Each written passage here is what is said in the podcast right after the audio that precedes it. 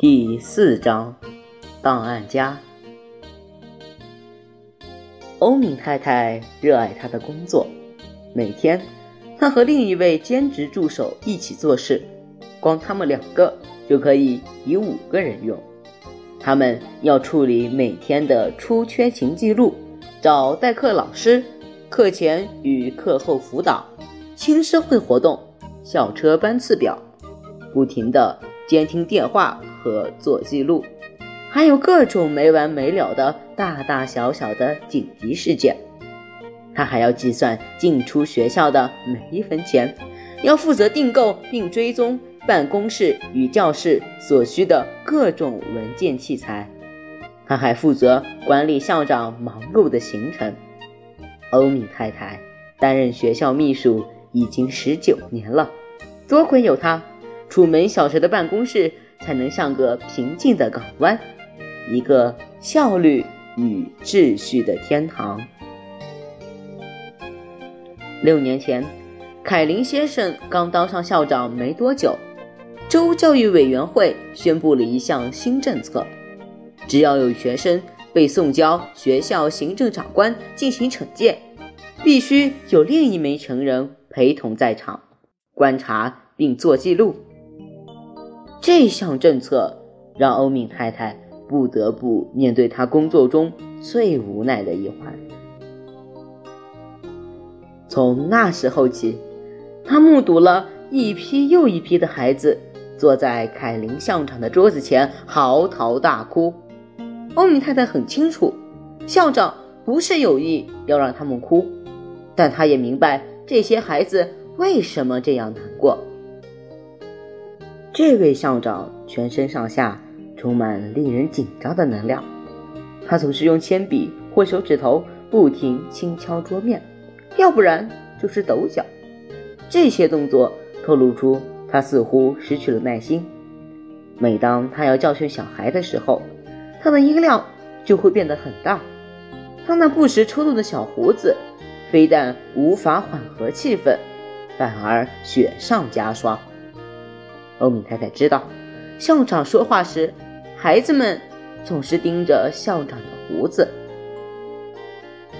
相反的，校长和老师们却合作愉快。凯林校长知道如何创造乐观、明朗、友善的工作环境，即使他总是强调每位老师的教学必须精益求精，追求卓越。学校里的大部分老师和职员都喜欢他。尊敬他。至于家长和学校董事会，还有那些他每天都要沟通联络的人，他们之间的合作也非常顺畅。但是，只要和孩子说话，不论男生女生，他似乎总找不到适当的语气。他会坐在办公椅的前缘，在这种不舒适的位置上，将身体往前倾，瞪着桌前的人。凯林校长会不时眨眼睛，他的黑框眼镜使眼睛看起来更大更亮。十次里边有七次，孩子们会开始哭，或啜泣，或哀嚎，甚至痛哭失声。欧米太太总会准备好一盒面纸。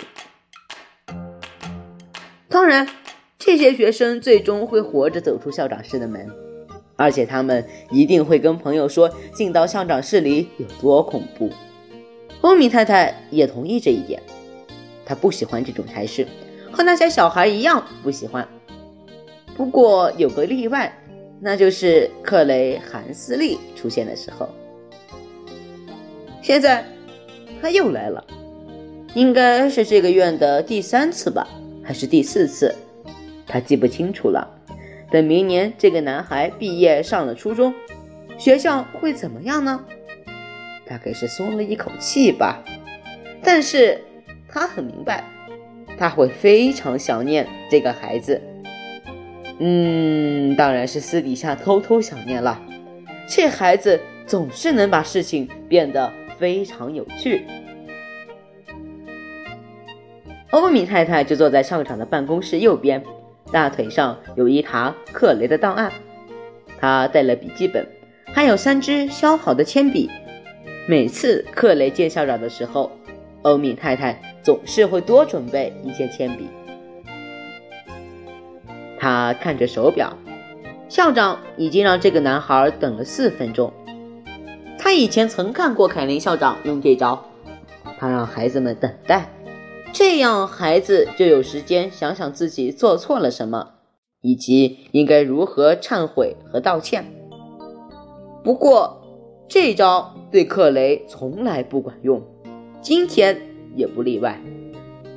克雷坐在一张硬塑料椅上，在那张又宽又大的桌子前，他的神情非常冷静。眼光环视着办公室，好像对任何事都满不在乎。甚至看起来还有点愉快。这个孩子从来没有在校长办公室里掉过一滴眼泪，就连快要哭出来都不曾有过。他坐在这张椅子上到底有多少次了？欧敏太太算了一下，他一个月被送来办公室，嗯。平均一个月算上四次好了，一年上学九个月，那就是四乘九。现在他六年级，而他从幼儿园中班开始就常常来报道。嘿，欧米太太，那张照片是新的吗？克雷指着墙上一张装框的相片。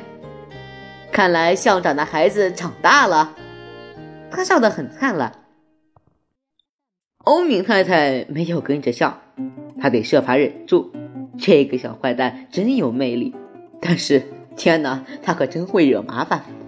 他眼光往下瞄了一眼克雷的学生档案，那大概有五厘米厚吧。档案能达到这种厚度的学生，只有克雷的哥哥米歇尔了。他被送到校长室的原因，多半是大吼大叫，或跟人吵架、推人或撞人，甚至是打架。这两兄弟长得非常像，但克雷惹麻烦的方式和哥哥不一样。的确，他和米歇尔一样天不怕地不怕，但克雷似乎从来不会生气。